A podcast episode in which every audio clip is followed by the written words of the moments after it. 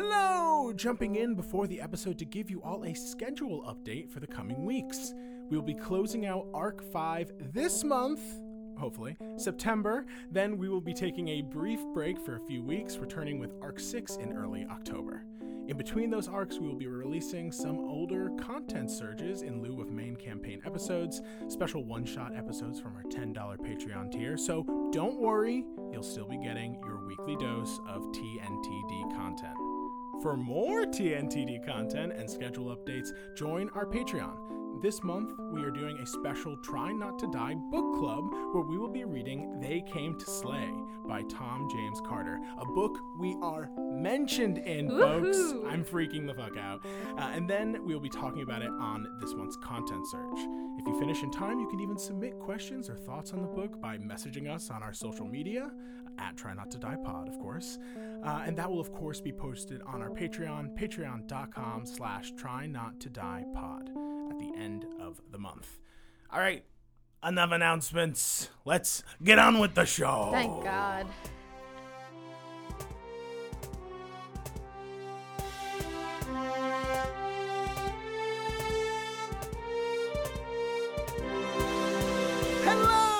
Welcome back to Try Not to Die. I'm your DM, your dim maven, Noah Perito, and I'm here with our lone hero. You're not dim. Lisa condemned me. You're shining bright.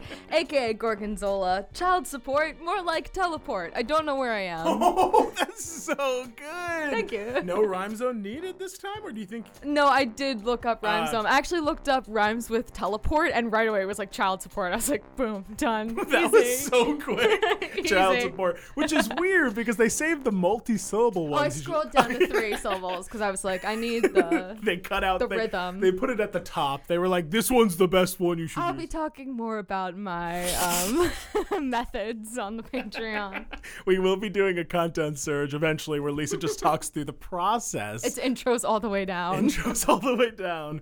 Well, gang, hold on. Let me bonk you on the head so you're paralyzed and have to listen to this. It's time for one of the last recaps of Arc 5. I'm coming out and it's the recap. Whack!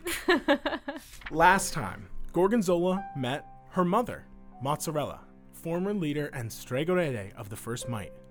The orc mage was crazed, to say the least. Isolated for so long that she seemed to disbelieve that her daughter, Gorgonzola, was right in front of her.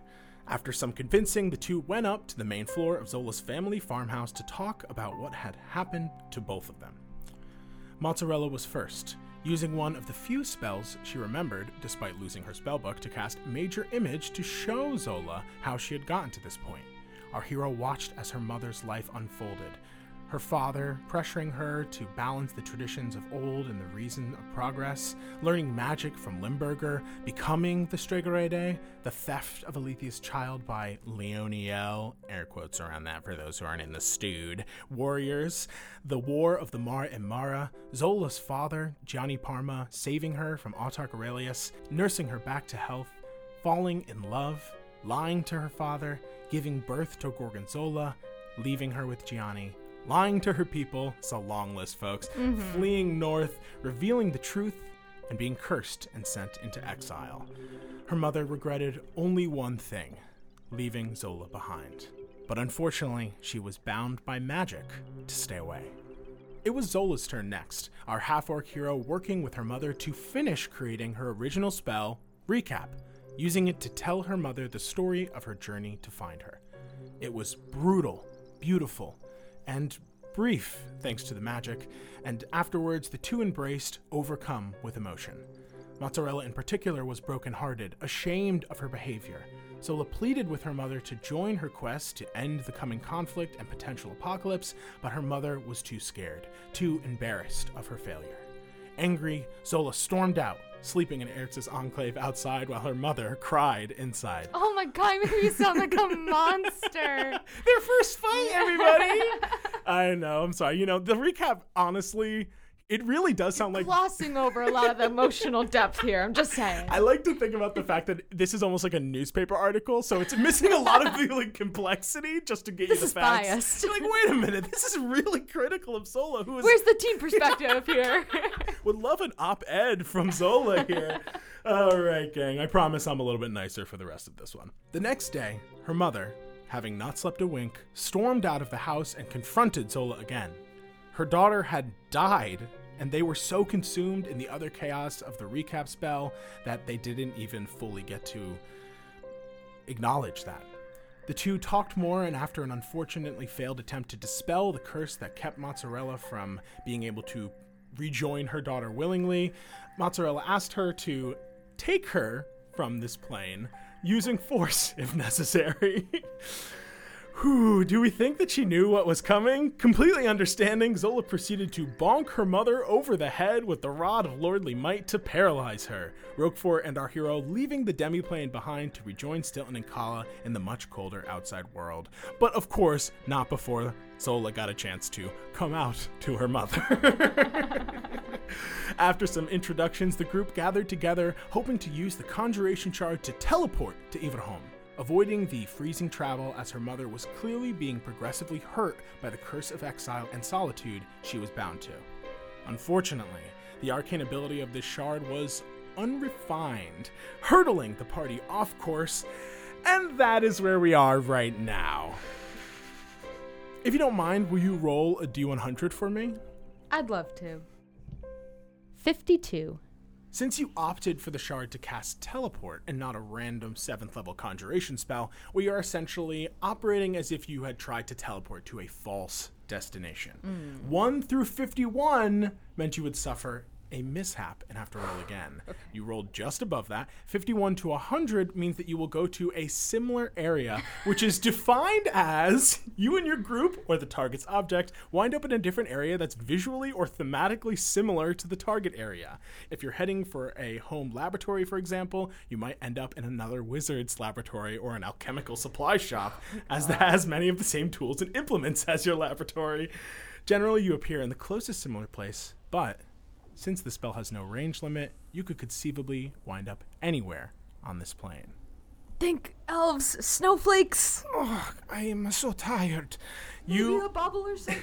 You and your group find the world spinning faster and faster and faster, trying to maintain focus. Ah! Oh! Everyone's screaming. Stilton. Trying to hold focus on Everholm. You think of the map you saw of the north, the vast expanse of tundra and Arctic forest, the Elvish Empire. It kind of spreads across the whole thing, right? Hard to kind of isolate specifically where they are. I never studied this part of the almanac that much. You're watching it swirl around you, whites and greens, as this vast expanse of tundra and Arctic forest. Bam! You all tumble out onto cold, snowy ground. Wind whips around you, somehow colder than before. You all begin to rise, grunting wearily as you get a look at your surroundings. More densely foggy forest and tundra extends all around you, though none of it is familiar. You can give me a survival check, and I'll let you roll with advantage because you got a bunch of allies here. Okay. But right now, it is really so far impossible for you to tell. It is, I'll say this, technically like midday, so it's cloudy, you can't use the stars, but there are other factors you can use to kind of identify maybe where you are, or where maybe approximately how far you are from where you want to be.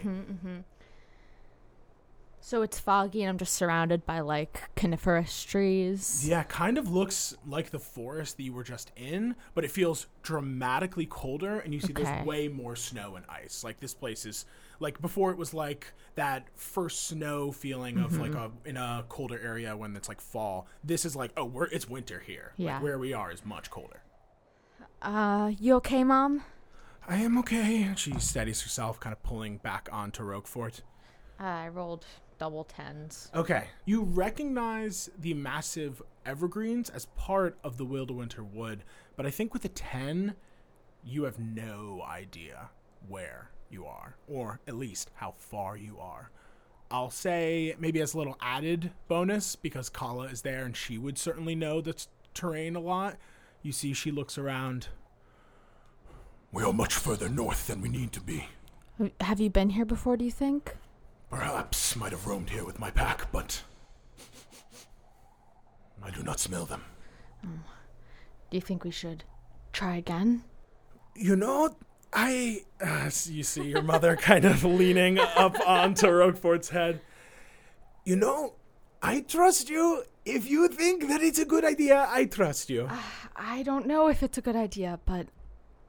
Well, I don't know if we should just start walking in a random direction.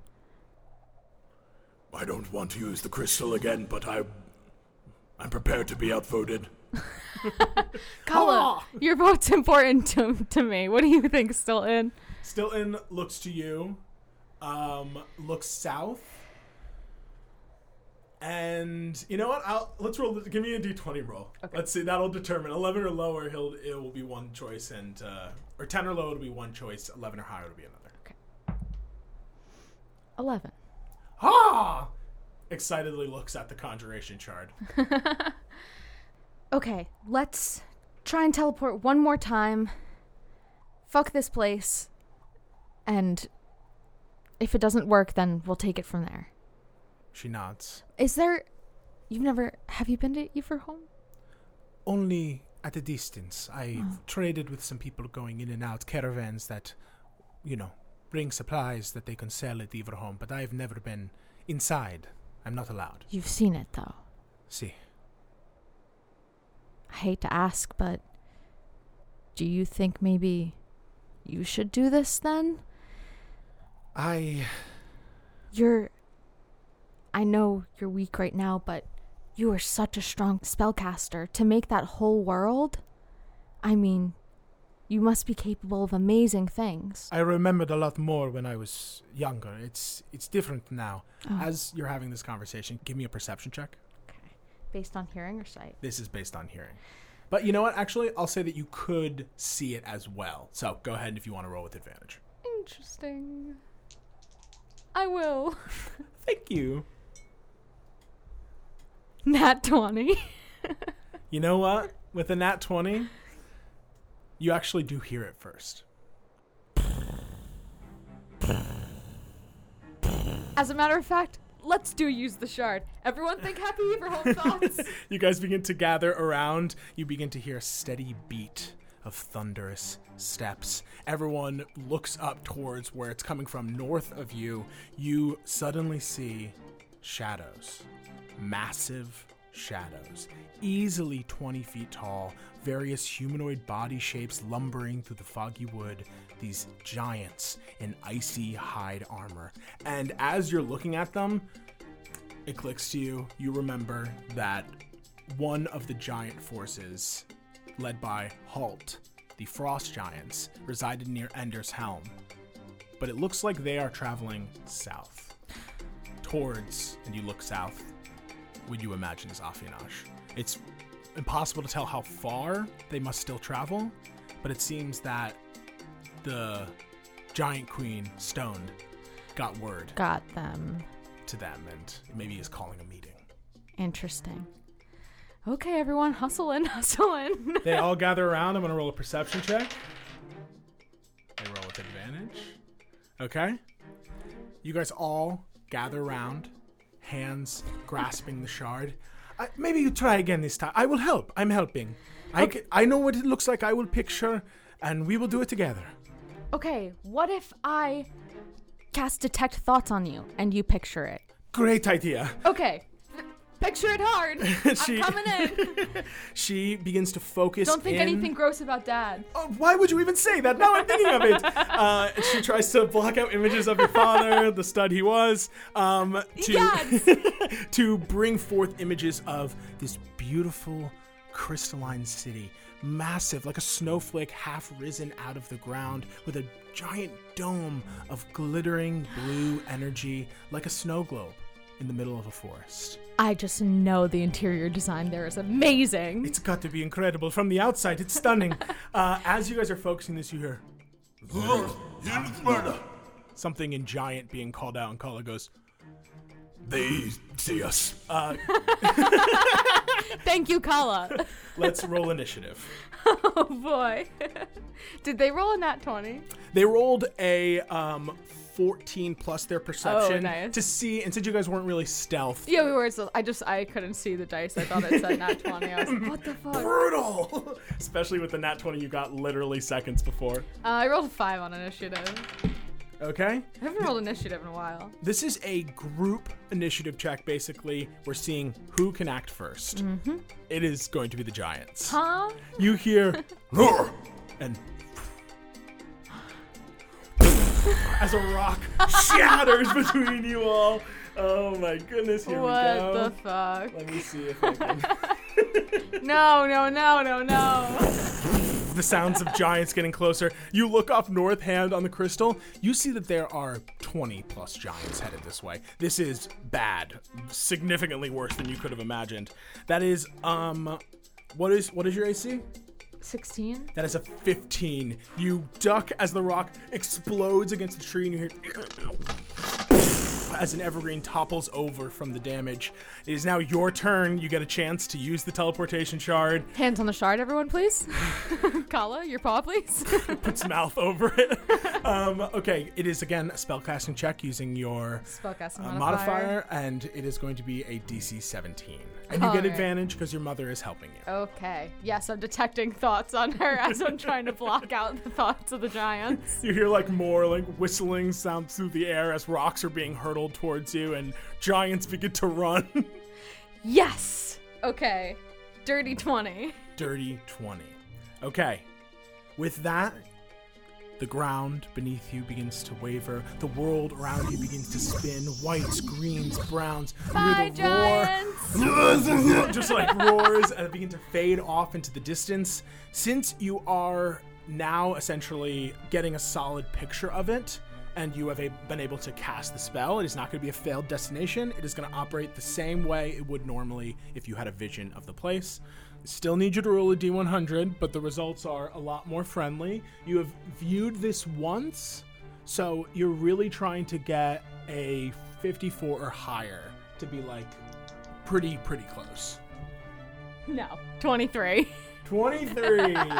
You suddenly feel the world kind of shunt, it jerks once as the motion shifts from clockwise to counterclockwise to clockwise again, as it feels like you're being tossed back and forth. Everyone takes 21 damage as you are literally just slammed into the fabric of reality. And then give me another D100 roll. Still same rules, though. You're not on a failed destination. It's just that was a mishap. 48. 48 is a lot better. And I do need you to roll another D100. Okay. This is you got similar area again. Wonderful. Oh, that's caught. 61. The world around you spins and spins and spins as the colors blur and your stomach turns. You keep thinking, Everholm, elves, city, safety, to try and minimize the impact of this failed casting caused by the unrefined nature of this crystal and your mother's exhausted mind still struggling to help you focus.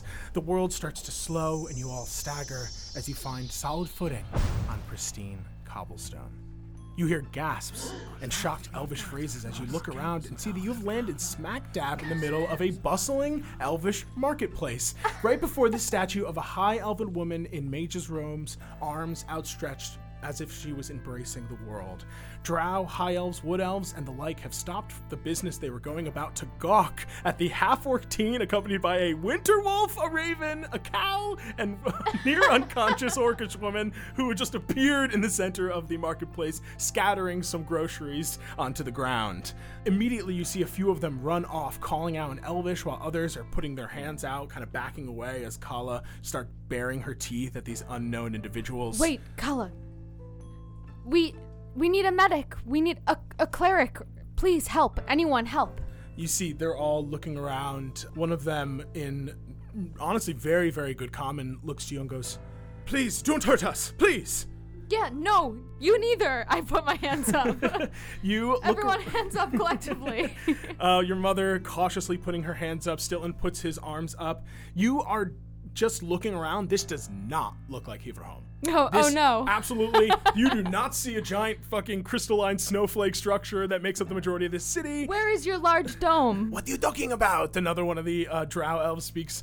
You see there's no arcane bubble. There's no city. It looks a lot more gothic in aesthetic. Grim but elegant in a way all elvish architecture is. It's cold but not nearly as cold as it was. And it also looks to be a lot like later in the day. It almost looks like it's like nearing dinner time, or perhaps like when things are kind of winding down in the city. We're abducted by aliens.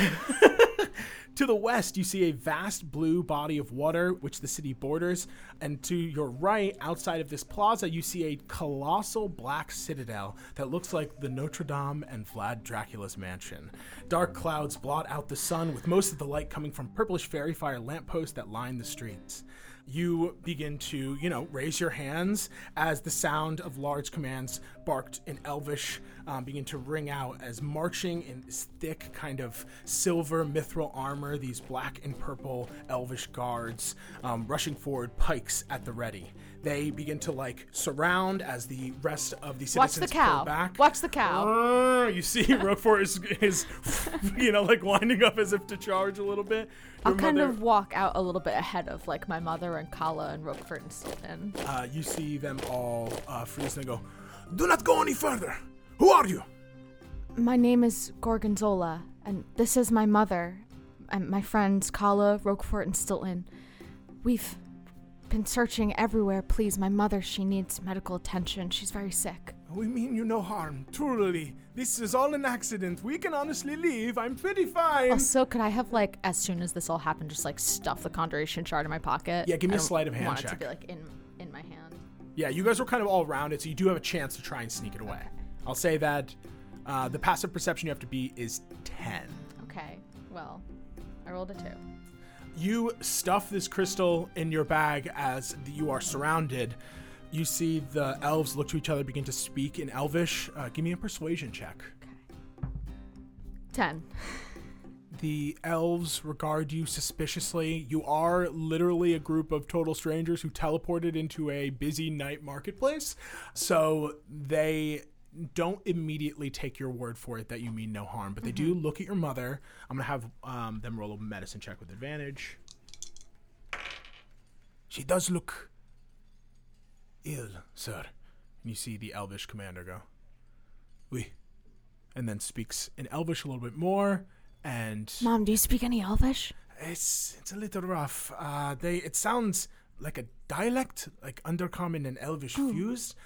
They are not happy with foreign casters randomly appearing in a crowded space. They're kind of debating whether or not they should bring us to the dungeon or if they want to kill us on the spot. "Oh, okay. Do you know how to say dungeon, please? Where is the dungeon, please?" The curse of me learning Duolingo Spanish right now. Immediately knew how to say it in Spanish, but she tries to get these words out, and they look to her and then continue to murmur to each other. Thumbs up and repeat the word for dungeon. Donjon, probably. Donjon. Donjon. We would like the donjon, please. You see, after a bit of pause, they turn to you. "For us." And they begin to march around you, kind of essentially taking you into custody without putting any sort of manacles on you. Polite custody. Elvish custody. Elvish custody. "Would you like anything to eat or drink while we walk?" "I'm okay, thank you so much." "Please, it would be rude if we kidnapped you and did not..." My mother will have a tea. Oh, yes, any sort of hot beverage. "Of course." Somebody walks over with... So nice here. I'm sorry, where are we? "Luchtstadt." Has Zola ever heard of Luchtstadt? Give me a history check. Lisa has heard of Luchtstadt. I've heard a little something about Luchtstadt in my other campaign. Not one. That can't be real. This can't be a real place. What the fuck? We might be in another dimension outside of Everholm. What? No. They lead you through these dark streets. People I mean, practically following behind at a distance to watch these strange newcomers. You see the guards are kind of trying to get people to go back indoors or go back to their business, but people are very curious about these four signs. People. You see them all. You see some children start flashing it, and some parents are like, no, could be something offensive. So, you know, you guys continue up as you are being led towards the Black Citadel in the center of the city. It takes only a few minutes for you to be led up these massive charcoal-colored stairs towards this bridge that leads over the moat surrounding this massive citadel and up to the strange Gothic gates. You see two drow guards there look and give a nod as the doors are slowly opened and you are led inside this incredibly dim, honestly, vampiric sort of castle. This place is giving me good vibes. Sure. Is this your thing? You like Gothic? Shaking my head at my mom with fear in my eyes. Nice red carpets. She looks at you and she messages you and goes, it's been a long time since I've been with the people. I do not know sarcasm very well. Oh, that's okay, Mom. As you guys are led through, you see half of this group sort of starts breaking off as you are stopped for a set of stairs leading downward, and these two guards communicating in Elvish deliver some orders. I message my mom back too and say, no matter what happens, we can't be separated. Never. Okay. You are brought down the stairs by the remaining guards who lead you to this deep labyrinthian dungeon beneath the castle. Cages lining the walls, most of which are empty, but you do see a few criminals here and there, people who have been imprisoned for various crimes against the duchy that you are clearly in, this strange city of Luchtstadt. Can I be messaging my mom and being like, do you have any idea where we are right now or what their deal is? Roll a history check with disadvantage. They seem super goth. She rolled two natural 13s. Luchtstadt is one of the many cities of the elves that exist near the Arctic Circle. They are run by a duchess, I believe. So across the map from where we want to be. We are in Panatolia. Continent. Yeah, see. Okay, that's why this wasn't in my Emeralian. That explains almanacs. The dialect as well, yes. Yeah. As you are led down and brought into a sort of processing area, you see guards taking up positions. Somebody comes forward. I will need to confiscate your items, please. Anything on your person that is not necessary, I need to take. Is any of this really necessary? Please, we're just trying to seek medical attention for my mother. We're not criminals. I'll show you everything I have. It is merely for security purposes. We do this for everybody. Even if you were an esteemed guest, which you are not, you would be. I might be an esteemed guest. You might just not know it yet. Give me an intimidation check. 4. That really could be said about anyone, but I'll be honest, teleporting into the middle of a city, not a good way to become a guest. You gotta admit, though, it was stylish. I respect the hustle, but that is not my position. Please. I give him my bags. I guess I'm gonna try and just, let my speaking stone chill in my back pocket and hope maybe that he doesn't check my back pocket, but I'll hand over my bags and then take the tusk and hand it over with a deep breath. Roll a perception check. That too. He rolls an 18. I'll give him a 4. That. Pooh. Why did I say that? Never mind. Thank you for your cooperation. Where is the bathroom? I use the words that my mom used for dungeon, but then I just say bathroom. Right this way. He nods to some other guards nearby who take up spots around the massive cow, winter wolf, raven, and orcish woman who are being held in this sort of processing center. Be nice. That's my mom. You see a number of the guards still clinging to their weapons, shaking as you leave the room. I'll be right back, Mom. I got a whiz. Your mother nods to you. You do not need to tell me every time, but I appreciate it. I message her and say, I'll find out anything I can. Oh, I see now. Good. Yes, great idea. Don't nod. Sorry, he's nodding. You are led off a little bit towards this sort of latrine area, for lack of a better word. You head into the bathroom. You are led by some more holding cells. You see a number of what looks like some human prisoners, a few dwarfs, a few elves too, all pretty rough and tumble people. Some of them look to be like bandits, perhaps, as you are led towards the bathrooms and permitted to use them. He goes, "Be quick," stands outside the door, leaving you alone inside. I'll go in the stall. And there's always stalls. Every bathroom in fucking Emeralia and all of Faithfall has is fully furnished. There's no onesies. I refuse to create a world where bathrooms just aren't as modern as they could be. I'm sorry. So you head into one of the stalls. And I guess while I'll just stand there for 30 seconds and I will take my speaking stone out and message Smite and just kind of out loud go, "Wow, it sure is nice here in Luchtstadt in Panatolia, where I ended up. Love to be here." Washing my hands. That's an odd thing to say while you're going to the bathroom. It's nice here. Do you like living here? I'm just recording with the sending stone. So, are you okay? What's going on? Why are you in Panatolia? Why are you talking so weird? Lived here long? I think this must be a butt dial. I should have just let it go to voicemail. Are you trying to communicate anything to him? He definitely seems to... I'm calling out to the guy who was... the guard. Lived here long? Yes, my whole life. I lived in the city. Oh, foggy. Is clear up or... No, this is preferable for most of the drow and light-sensitive folks who live here. Oh, nice. Us high elves, we are accustomed to it. There's no problem. Oh, okay, yeah, I got a few drow friends and a few high elf friends. You know, what are you doing in there? Why are you taking so long? Drying my hands. I walk out. You walk out. He looks at you suspiciously, but turns and begins to lead you away. You are led to where you now find your mother and... Well, Kala has been put in her own cell beside your mother's cell, but the cell door is open for you, these raw iron bars squeaking as they do, and you are put inside with your mother. You look, and you're probably about, I would say, like, this hallway area is about 60 feet long to where the processing center was, like, where you were just led from.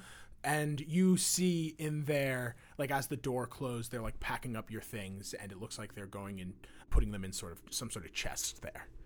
Interesting. As the door closes, you are left relatively alone, just two guards posted in front of it. Excuse me, do you guys speak common? Yes, I do. What can I do for you? Do you know how long it might be until my mother can see a cleric? Your request has been submitted and is under review. So, and how long would that usually take? Like a week or an hour? He doesn't respond. Thank you so much for your help. Can I offer you any tea? Anything to drink or eat? Mom, you want anything? No, I am fine. She expresses a little bit of disapproval towards them. Yeah, I'm good. She messages you.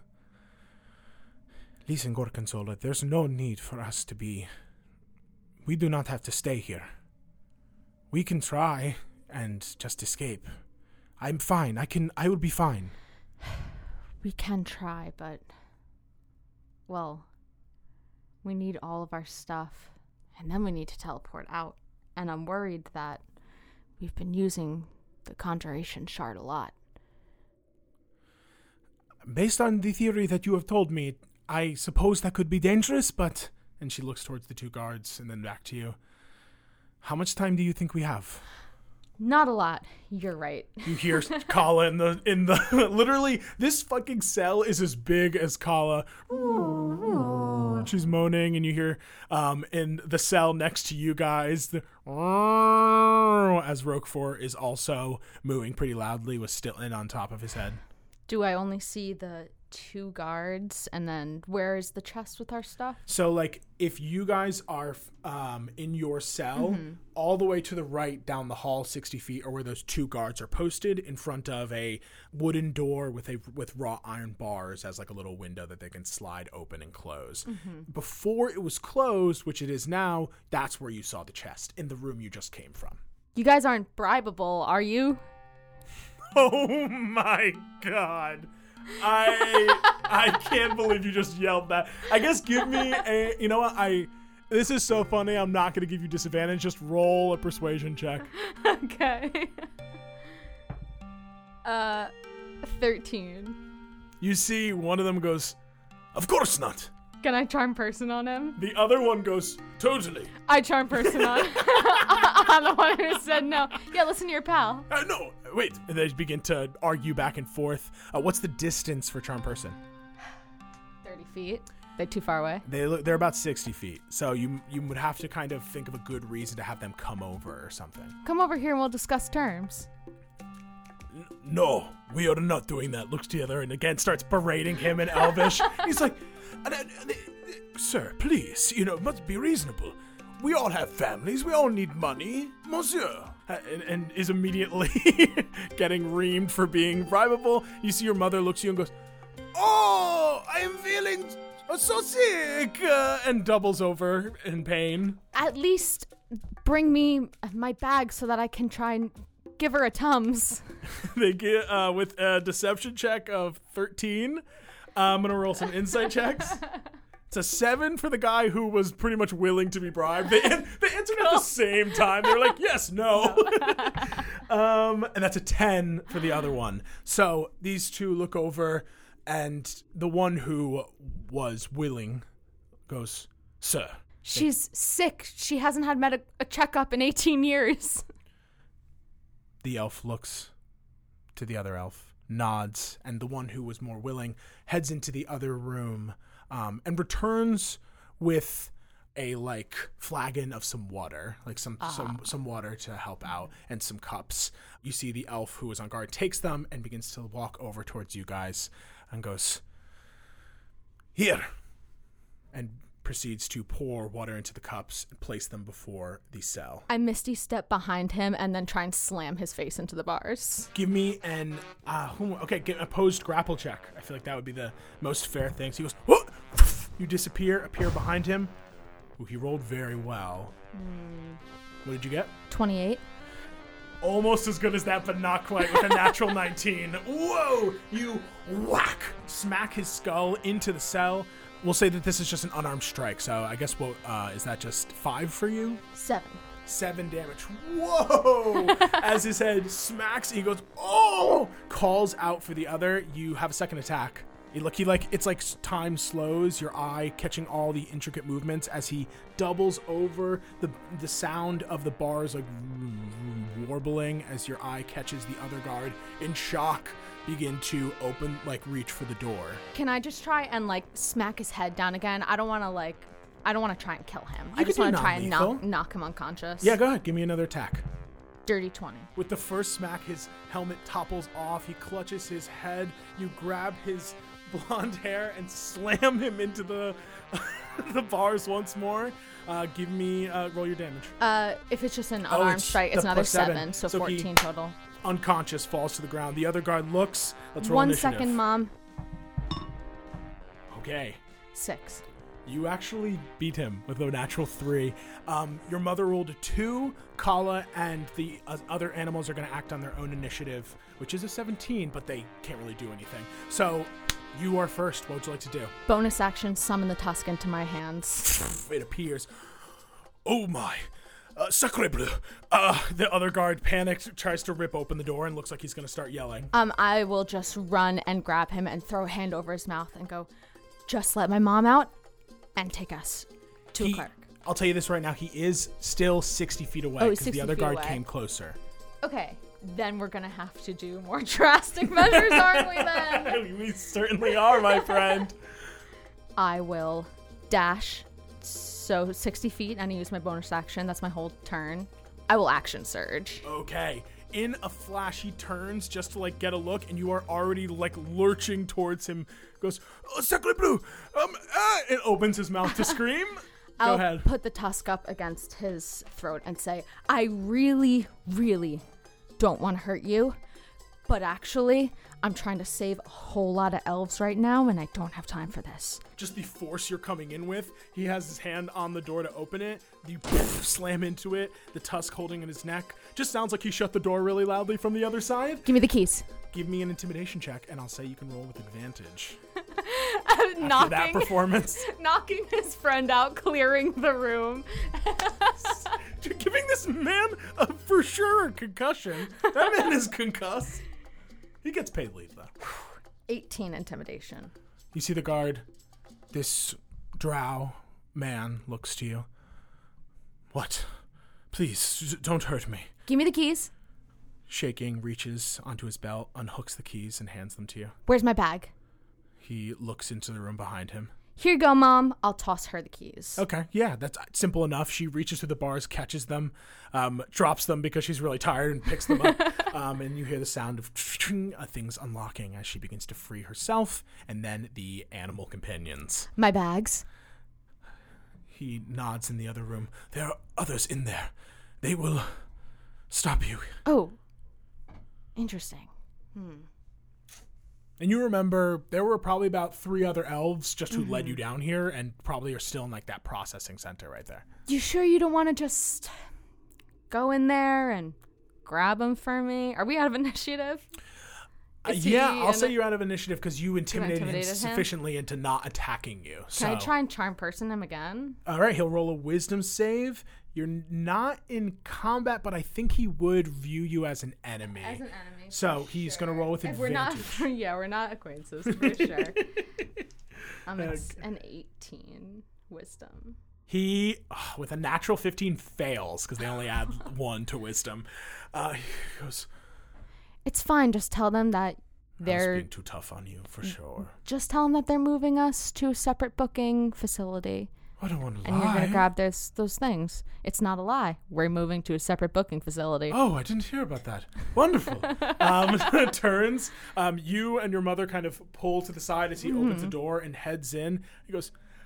Monsieur, and begins to talk to his friends in Elvish.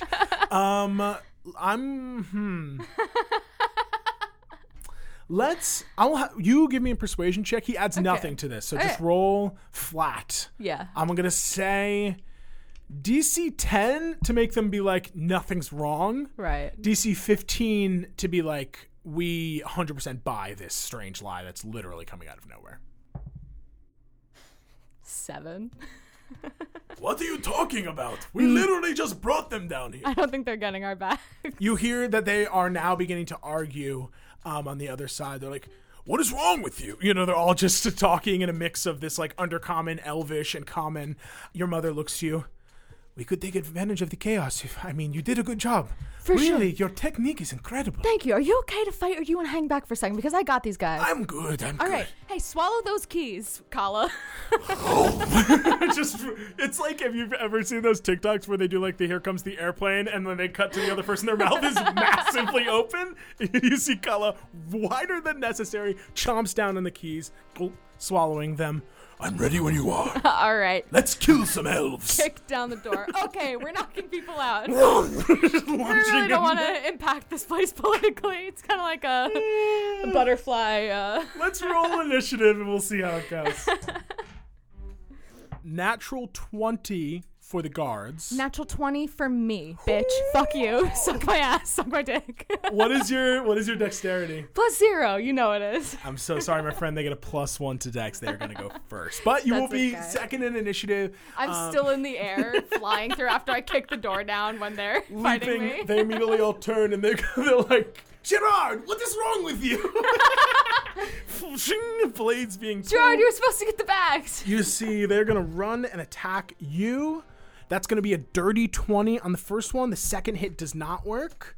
I'm going to do 2 more attacks. Next one is only going to be a 15 and a 5. So first few coming in, you're able to easily block. And then the last one, you throw up that arcane shield. They all blast, stumbling back. It is now your turn. You see the elf you've convinced, switching back to common, goes, "Fellas, we don't need to fight. We're all friends here, right? Come on. Which locker is it? It's that one over there, friend." Okay, I will just use the disengage to try and push through everyone and go grab my stuff. You easily knock these very thin elves out of the way and just bolt towards these like various containers. You see, it's almost like a filing cabinet system, but these are, instead of filled with files, you see the various items. You begin to like pull open. You see illicit substances. You see weapons. I'm grabbing random shit. Just okay. Give me a sleight of hand check to see what you can get. Okay. Nat one. Okay, you get something. It looks like this bag of this brown substance. You grab it. You grab your bags. You grab the crystal, and you turn back. You see your mother, Kala, and Stilton and Roquefort all entering into the room in an insane battle cry of and like, "For my daughter!" Okay, it is now going to be Mozzarella's turn. Yeah, Mom, let's see what you got. Mozzarella, here we go. She doesn't have her weapon. She can't go into her blade song. She is going to cast. Blade song? You watch as she looks at them and goes, "Back away from my daughter." They're not even really on me, Mom. And they are all going to have to roll wisdom saves as she casts fear. Oh. Mom, that's bitchin'. Thank you. Two of them pass and go, "You are in violation of," and start listing a bunch of different codes. It doesn't work on bootlickers. Noted. These other guys, "Merd!" and immediately are going to, on their turn, have to bolt and start heading up the stairs away. The commotion, I will say, is echoing back towards the rest of the Citadel. Surely. So naturally, this does not seem like the kind of combat you will be able to keep for more than maybe 20 seconds without it getting pretty overrun. That is her action. She is then just going to keep put rather than risk any opportunity attacks. And it is now going to be Kala's turn. Kala, with a nat 1, leaps forward, and one of the guards is cowering so much that she just goes straight over him. Wow. What? How did that even fucking happen? Good jump, though. I guess, thanks.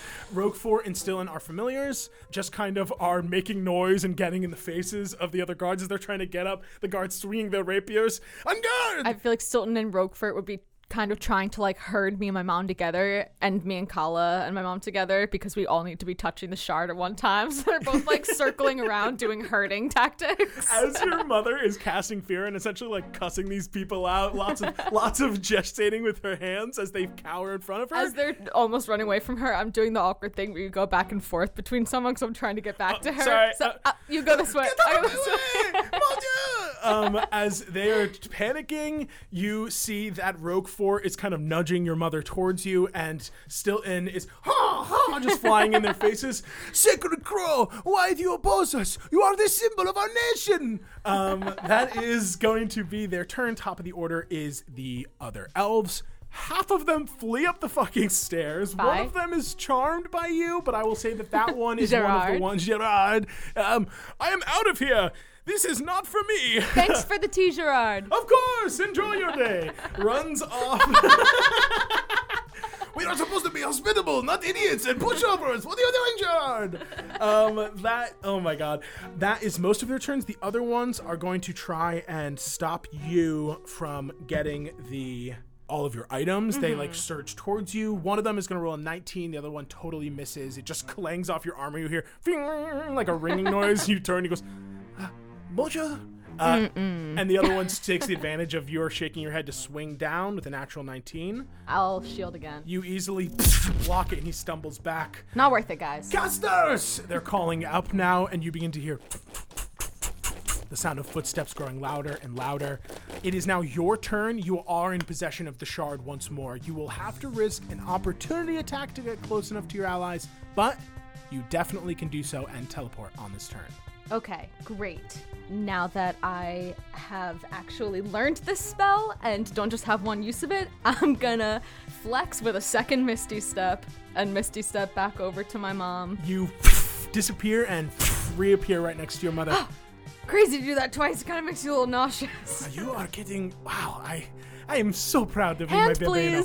Grabs your hand. Kala runs over, putting a paw gently on top. Still in? Roquefort? This better be the last time. I doubt it. Give me a check using your spellcasting modifier, and you roll with advantage because your mother is helping you picture.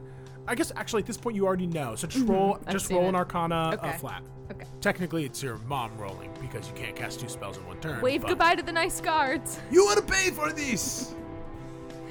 No. It's a 13. Give me another D100 roll. The world, the grays and blacks and purples of this strange dungeon begin to swirl as you hear calls and Elvish fading away. We were in prison. As you... 70. Wow. This... I feel like we handled that well, but I'm ready for it to be over. That could have been really bad, but it went honestly probably as best as it could have went. Honestly, it was kind of like a fun little side trip.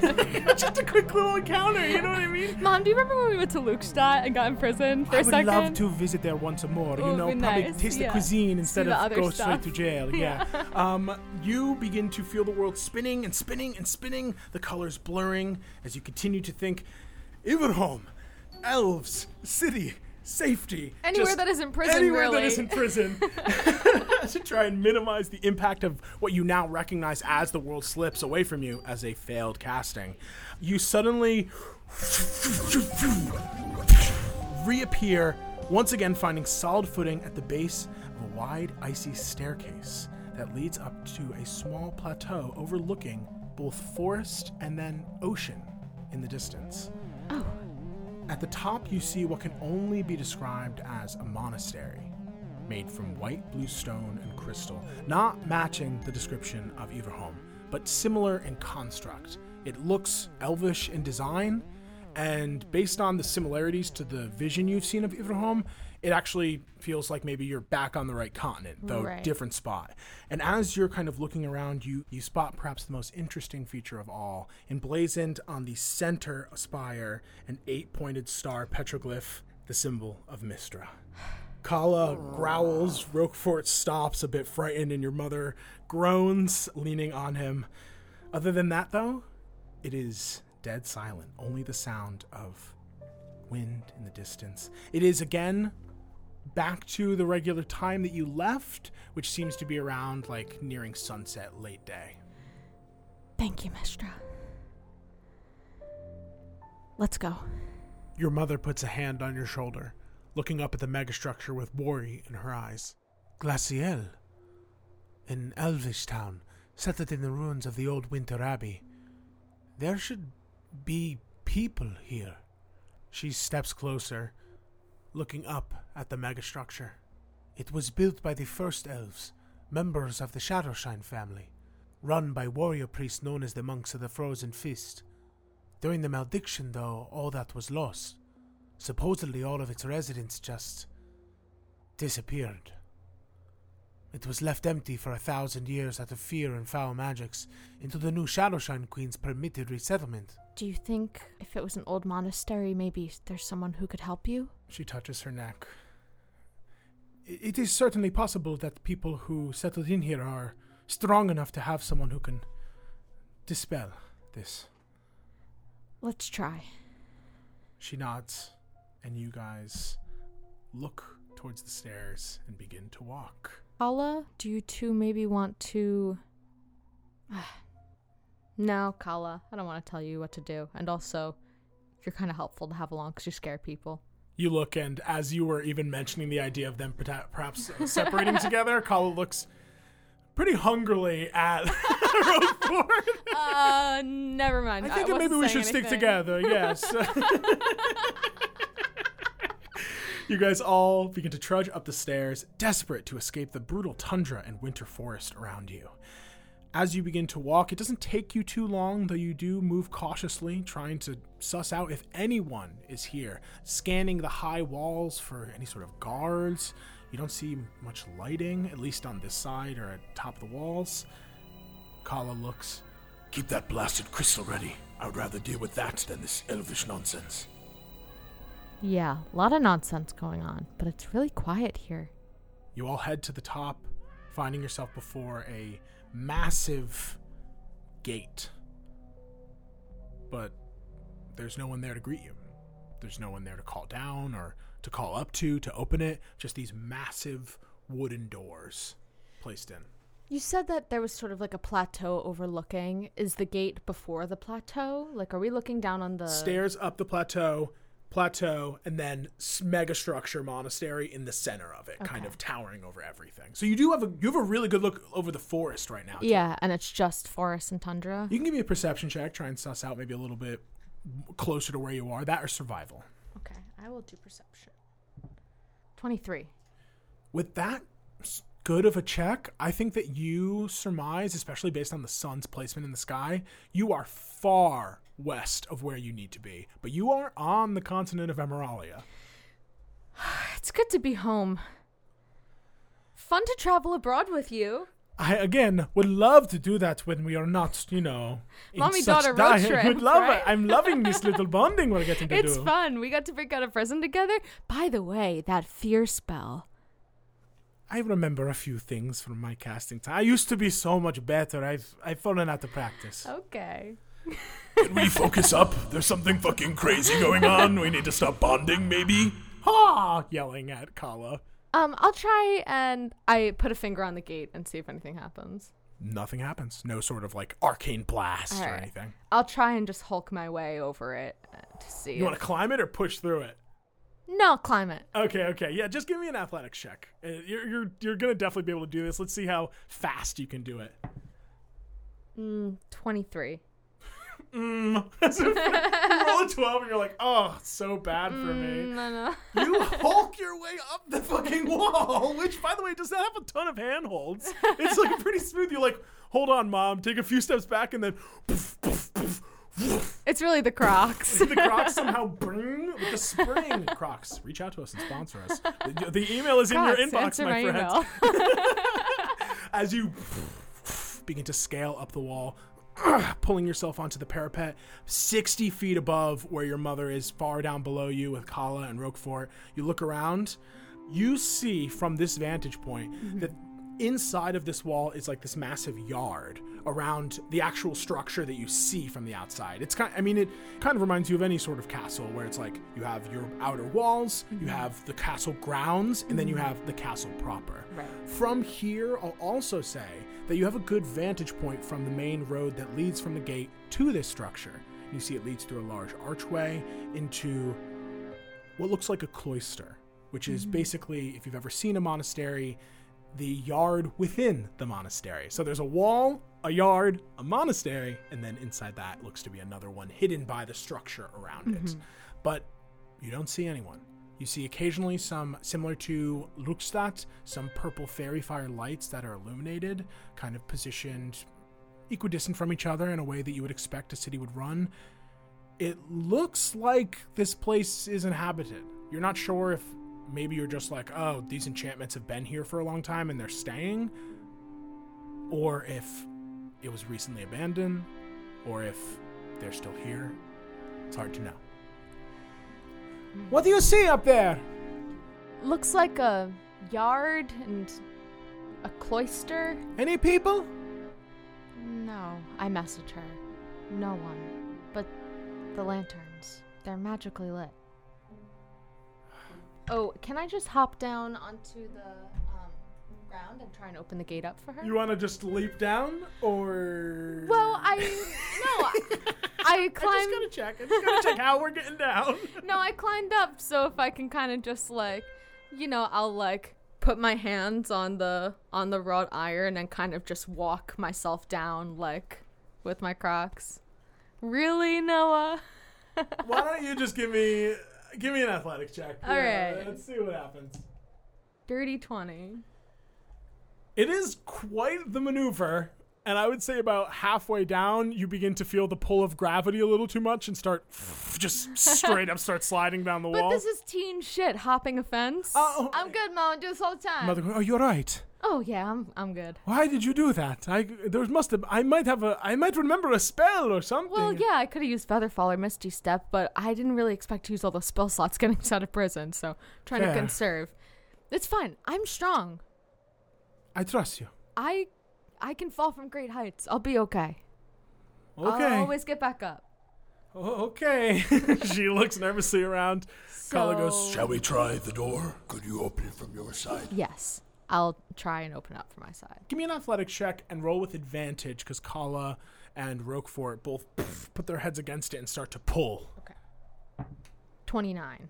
You push and push. You begin to hear wood creaking. Some splintering noises. But it's a pretty solid door. It was a DC 30 to just push open this door that's not supposed to be opened inward. And it's wooden? Yeah, it's like made of Wilderwinter wood evergreens. Like, you know, it's in similar way to how the massive planks of the Verdantes made up Driftin. This makes up the vast majority of like this door. Mom, you don't have Misty Step, do you? You call over to your mother. She, after a few moments, appears next to you with this massive cow and goes, all right, and now I'm going to go get the Winter Wolf. She disappears and then reappears once more. Kala, this time with her. Still in. Dive bombing over. Now lands on your shoulder. You are standing in this massive yard before the megastructure monastery. It is basilica in size, eerily quiet with no one in sight and only the whistle of wind through the open air. Kala's fur is already bristling, and you feel Stilton and Roquefort sort of tighten the formation you have entered into. It's a geometric megastructure, so this yard with the outer wall goes around it, and it looks like it is shaped almost in a similar way to match the 8-pointed star of Mistra. Though the structure itself is not like a big star, it's, you see 8 roads leading from the outer wall to the main structure, all of which have beautiful sort of topiaries and various gardens that seem to be like frosted over, well kept, but for some reason abandoned. They're trimmed? Yeah. The topiaries are trimmed. They must have just left or something. This looks... Or, and I messaged my mom, or they're invisible and they're watching us right now. You see, she reaches for where at one point she had a weapon, but then pats in and goes, all right, well, where do we want to go then? Hey, Mom, you take this. I'll hand her the gun. She holds this strange, still unfolded weapon in her hands. Unless you want the rod I bonked you with. I guess the rod. I don't know what this is. Okay. This is the gun you spoke of. Uh-huh. I've only seen you shoot a dragon in the asshole with this. I do not need. Okay. Yes. You saw that, huh? Mm-hmm. It's the one thing I tried to keep out, but it's tricky spell. Strangely spent a lot of time on that one. Hands you back the gun, and you hand her over the rod. Give me a perception check while you guys are standing there. Okay. Based on sight or hearing. Based on sight. Init 20. You look out into this odd, seemingly abandoned space, unable to shake the feeling that something is off. Then you spot it. Your glasses and the burning eye of Groomsh, an incredibly perceptive combination. Footsteps where this path meets the monastery. The structure blocked enough of the snowfall to preserve these footsteps, while the others, those that would have been out in the open in this yard, are already covered by the increasing snowfall. You see movement from behind a pillar.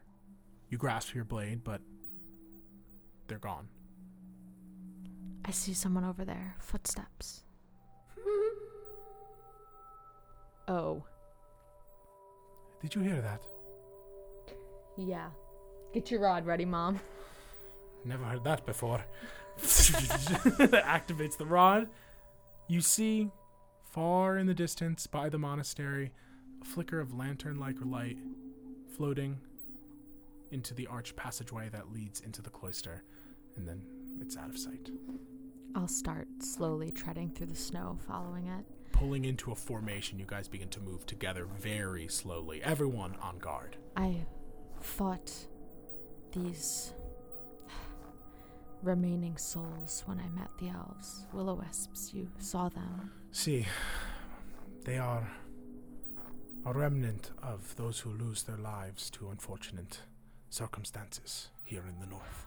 So what happened to this whole town? I don't know. As she looks around, you guys continue to walk down the path, following the beautiful geometry of this space. Like many monasteries, there are several buildings here that connect to form the larger building, and you see it's built so tall that it actively hides the contents of this courtyard, where at this point, as you get closer, you can see a massive tree growing. Something that reminds you of the Haven tree, but evergreen, similar to the trees that are surrounding this place. You also see, though it's difficult to maybe make out the details, looks like some sort of maybe statue standing before it. You're like a dimension door's distance from this tree as you're walking closer to it, when suddenly an elvish man dressed in periwinkle robes appears before you. He's looking up at the sky, eyes wide. Why? Wait. What? Suddenly he begins to age rapidly, older and older, skin dehydrating and cracking until he blinks out of reality. You all stunned stand there, Kala's tail between her legs. Did you see that? Does someone need help? Your call echoes throughout the monastery. No response. Can someone help me? Please? Echoing around you. No response. Wait, we were very nice. I think there must be something wrong because we're being really nice. Was that an image or was that real? I don't know. Give me either an Arcana or Religion check. 14. With a 14, I think that you can successfully surmise that was not an image. That was a physical being that just appeared, aged, and disappeared. Do you continue to walk? No. He was, in front of us? About 15 feet ahead of you, he just appeared, looking up at the sky, these periwinkle robes, before he suddenly aged and disappeared. I gently loosen my mom's hand around the teacup that she still has from Luchtstadt. I take the little tea bag and I'll toss it into the snow. How long have I been holding that? Did I hold that through the whole fight? Just put that down, Mom. That's okay. Sorry, I'm just a little stressed. I kind of hold on to things when I'm stressed. Yeah, just loosen up your grip a little bit. It's really hard to pull the tea bag. Yeah, but you successfully do it, yeah. And I'll toss the tea bag towards where I saw the man to see if it shrivels up or something. Just lands, freezes a little bit because it's so cold here, but doesn't suddenly turn to dust or anything.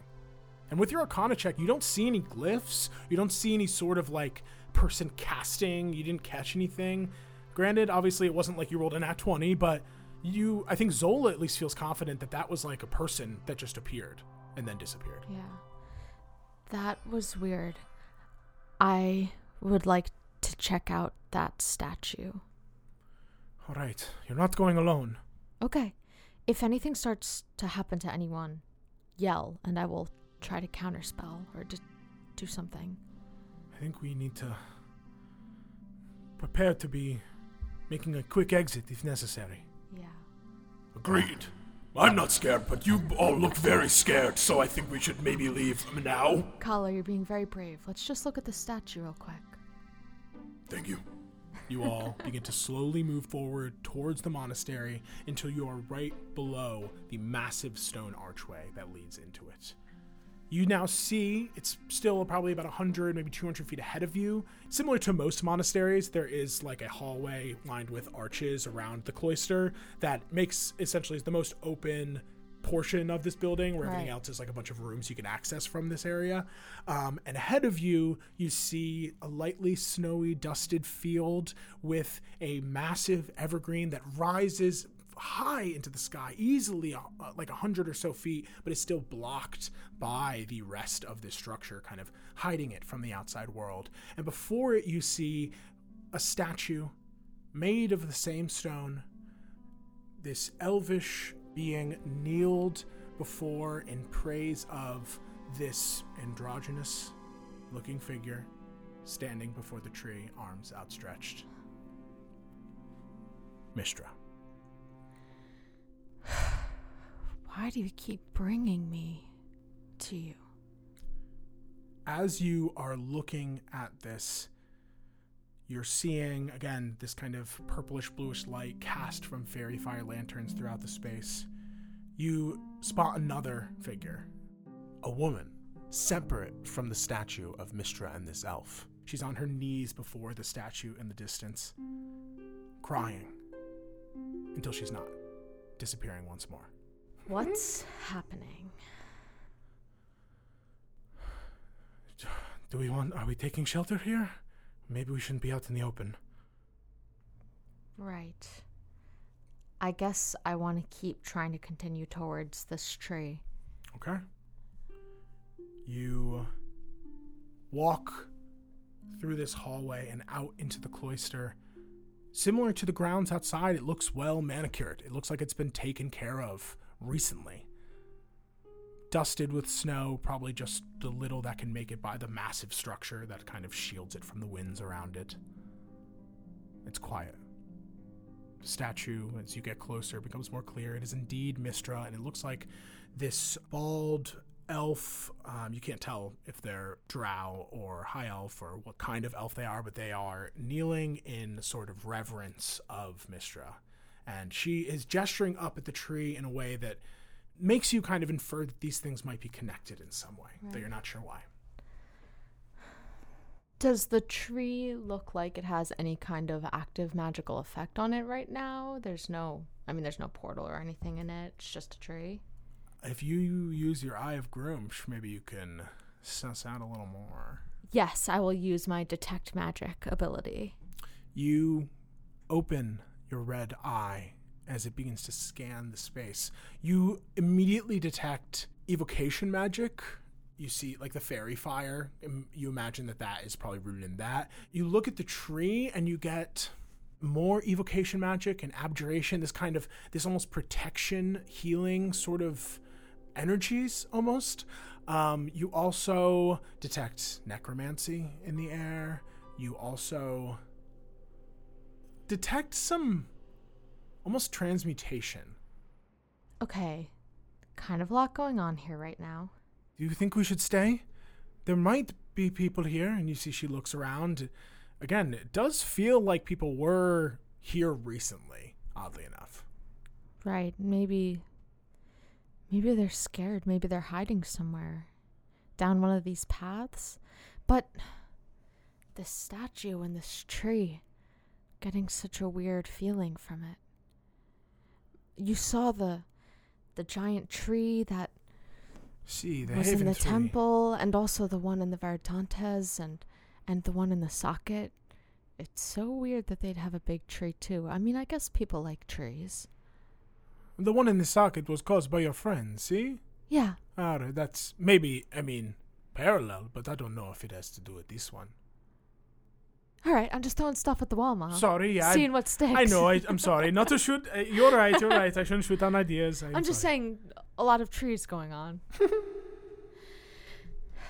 Let's get out of here.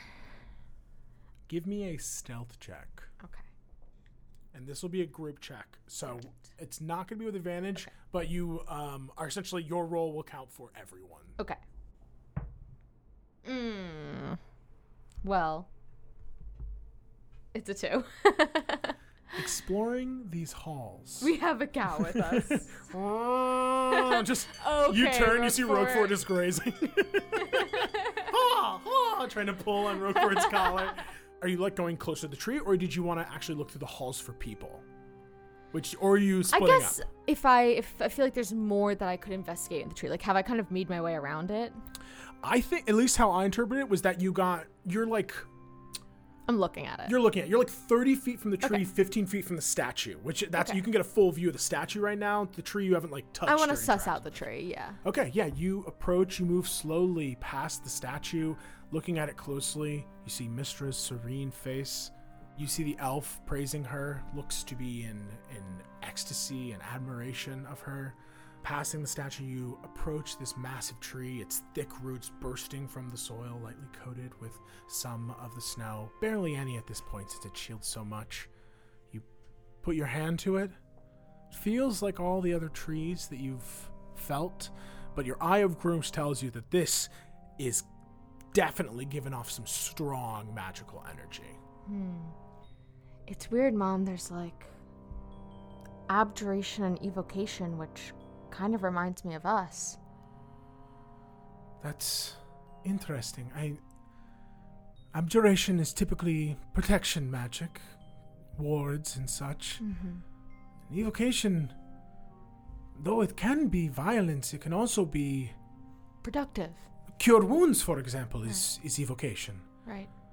So she begins to approach too, and you see Kala like keeping watch as Roquefort grazes nearby, and you two now are standing before the tree together. You think I could try something?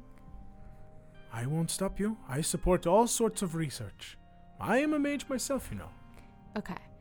I'll reach forward with like a little pocket knife and just try and like flick off a little piece of the bark, like as if I'm going to like go carve my name or something into it. A little scratch. You give it a small scratch, just enough to break through the bark, and you see a little dripple of sap slowly making its way down. No other movements, no one lurches out, the tree doesn't react. You just watch the sap slowly drip. Okay. Well, I'll message the tree. You're not alive, are you? You message the tree. You do not get any sort of sentient response, but just opening your mind to this tree, it's almost like you hear like a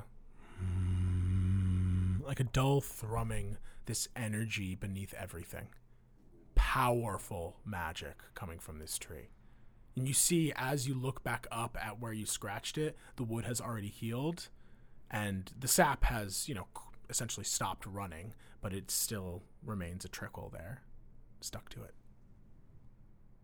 It looks reddish in color, with like, as you squint at it, almost like glints a little bit.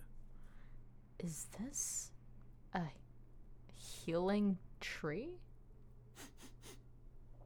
It smells like a tree to me, so I don't know. Have you... The secrets of this city and the people who lived here both recently, she looks around, and thousands of years ago are very well kept. I guess suppose it could be a secret that they've hidden from everyone. Wow. I'll put my finger out and dab up a little bit of the sap onto my finger. Sticky, very viscous. You take it. Sniff it. Smells pleasant, piney, it's reminiscent of like Muglio syrup, that like pine syrup that's famous in northern Italy. It's thick, and like you see it sticking between your fingers. Smells good.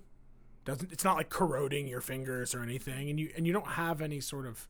Are you doing anything with it? Are you applying it anywhere or try to taste it or something? Here, Mom. I stick my finger in front of her mouth. You guys have a long, sustained eye contact pause as your mother experiences something that probably plenty of parents do, as a child puts their hand on something and goes, "Here you go," and presents it to their parent with pride. She goes, "Oh. You said you were down for all kinds of research." Okay, she takes a finger and takes a little drop of it, puts it in her mouth. Wow. She goes over and touches it again. No. I stop her arm. You grab her hand. We'll just make sure you aren't allergic to it first. Or it's not cursed, Is my tongue swelling up? She puts her tongue out. No, I look in her eyes to see if she's deeply cursed. Give me an Arcana check, I guess. 8. She doesn't look deeply cursed. She looks, honestly, more vivacious, more pepped up. It doesn't seem like she's less exhausted mechanically, and you still see the chain around her neck. But I'll tell you right now, it seems like the damage that was sustained by that mishap teleportation was healed a little bit. I try a little too. You take a little too? Like, wait, why am I experimenting on my mom? You can roll your hit dice as a way of healing, if you would like. You can roll as many as you want. And as you taste it, it's sweet. It's definitely thick, but it reminds you of a healing potion. Almost the kind of strange, like, bright... In my head... It's a similar palate sensation when you drink a healing potion as when you drink, like, a Monster Energy. You know, it's like there's a little bit of a buzz and carbonation. It's a little sharp, sweet, almost like burning a little bit. This gives you all of that, but then with an extra layer of this almost like pepperminty pine flavor underneath it all. Delicious. Okay, let's get away from these creepy giggles. You look around. Nothing yet. I get back up almost to full. Kala goes over, begins to lick it. Not meat, but still pretty good. Right? I hope we aren't all cursed now. All right, Mistra, we're going to go check out your temple. No response as you turn away from the tree. And do you want to, like, head around to the other side? You see that there's, like, 4 main roads kind of across leading to the tree. It circles around and continues to more of the structure beyond it. Yeah, just kind of pick one at random that I think has a nice-looking garden and start walking towards the structure. You begin to walk through the beautiful snow-dusted gardens towards the arches that line this space.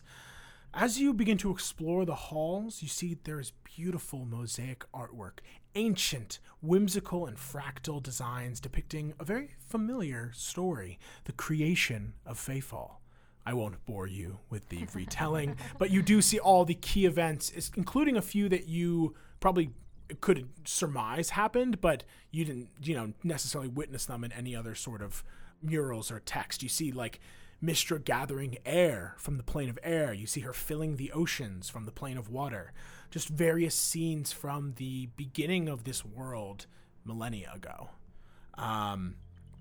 You continue to walk, occasionally hearing a giggle off the walls around you. At one point, you see a massive door, made of stone this time. An archway that is pretty much the only exit that you find as you're, like, walking through. They seem to all kind of lead to this final door. And you see upon it, there is another 8-pointed star, as well as some lines written in Elvish around it. At each point, you see that there is a translucent, kind of pale crystal, and then there is one full crystal shaped like the star within the star that's on the door itself. You look before it, you suddenly hear banging, and you turn and you see an elvish woman banging on the door before she disappears. I feel like we're seeing something happen. I'll knock on the door. You knock on the door. It echoes throughout the entire hall around you, but there is no response. I'll try and push it open. You try and push it open, and it doesn't budge a bit.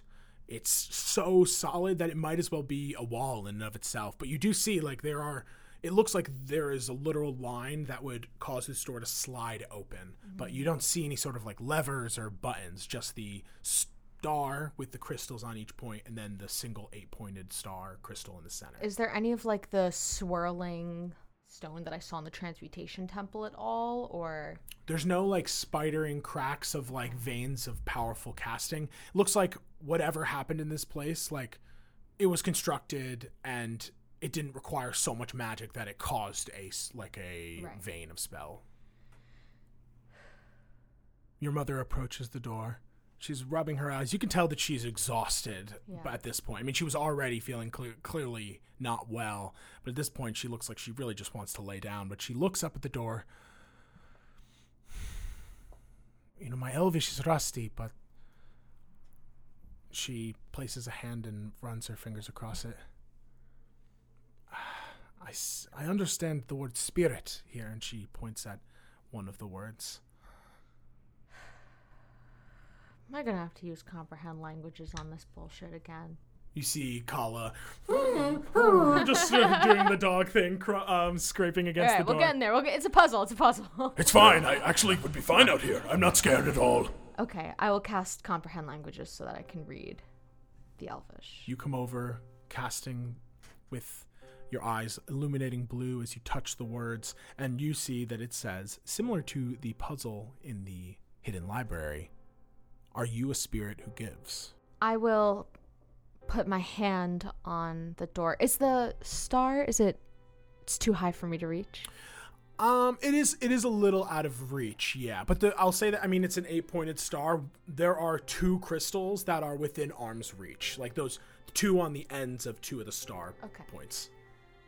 I'll just try and stretch my hand up. I use a hand on Roquefort's horn to kind of like stabilize me. And I will try and cast message on, like, through my hand and say, let me in, please. You channel this arcane energy, communicating this message. You see one of the crystals light up slightly and then dim, as if it was given power, but not enough. That makes sense. Do you need help? No, Mom, you save your energy. I have spells. If this needs magic, I can help. Yeah, I think, okay, let's try just a first level. Okay. Maybe abjuration at first, just to try. I'll do one and you do the other? Okay. She goes over to the other closest crystal, puts a hand on it, and goes, are you ready? Okay. She's going to cast Absorb Elements. That's an abjuration spell. I'm also going to cast Absorb Elements. We do it at the same time without even talking to each other about it. The same kind of energy as you kind of do this powerful... You tap into the weave in a way that's supposed to absorb energy, but in doing that, there is a, like, kickoff, this, like, extra energy that is just expelled here, and it surges and 2 crystals light up. Ah. Perhaps it is not necessarily the type, but just the energy. Yeah. All right. I can burn a few more. I can burn a couple more, but... Well, then let me. Okay. She is going to do 2 more first level absorb elements, and you see now half of the crystals are illuminated. I reach up and give one of my second level absorb elements. 2 more crystals illuminate. It looks like perhaps the amount of spells or the level of spell can illuminate more. So there's 2 left? Currently there are 2 left. Okay. So then I'll finish it off with one of my third level absorb elements. You go to reach and she goes, let me. And she uses her second level absorb elements to illuminate the last. I was going to overcast. Oh, you should save your energy. Believe me, there's so little I can do already. Please. As you guys illuminate all these crystals, you hear a sound of stone grinding as that center crystal flashes, and there is a tracing of arcane light around all of the stone, and then it slides open to reveal a massive staircase spiraling deep down. You know what's strange? What? Is that whenever I've been in Mistress Temple in my dreams, there's a big marble staircase leading up behind her.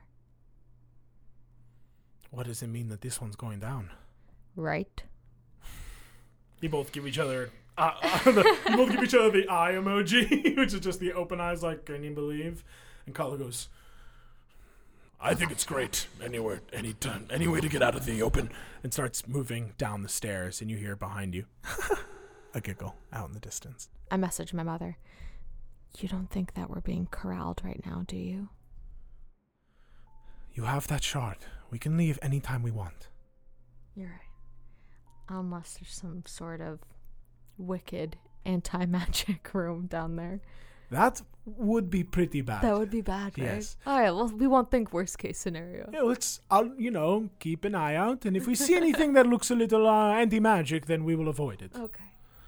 You guys begin to walk down this spiral staircase. More of these purple, bluish fairy fire lanterns kind of illuminating the path down, so your dark vision doesn't have to work so hard.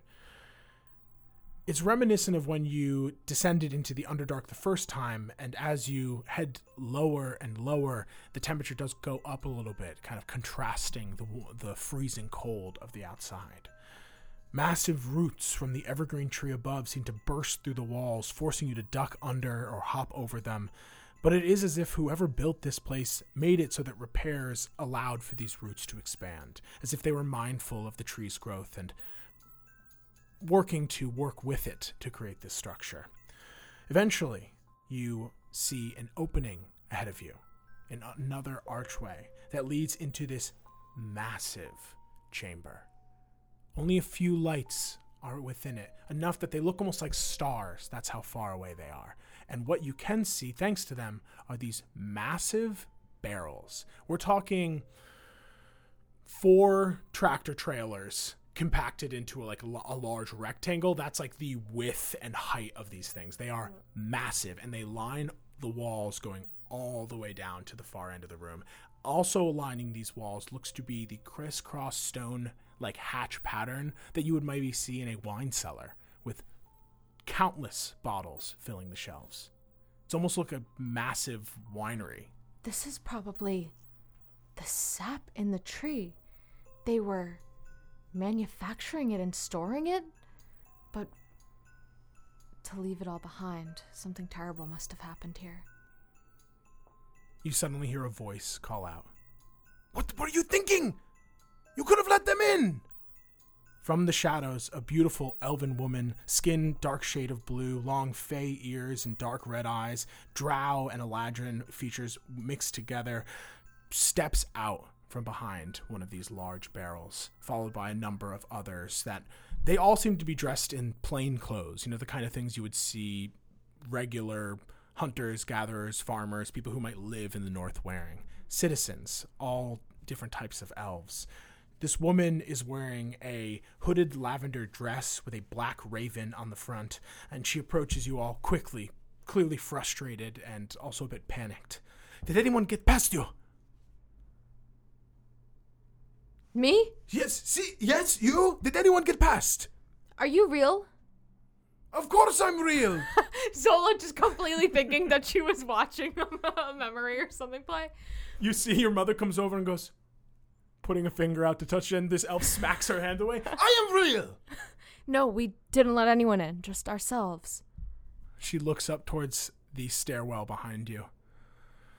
Did we close the door behind us? No. I start running. You begin to hear giggles echoing through the stairwell. And this woman looks to you. What have you done? And that's where we'll end our session today. Oh, no. Oh, no, my friends. You used the door puzzle against me. I used it against you.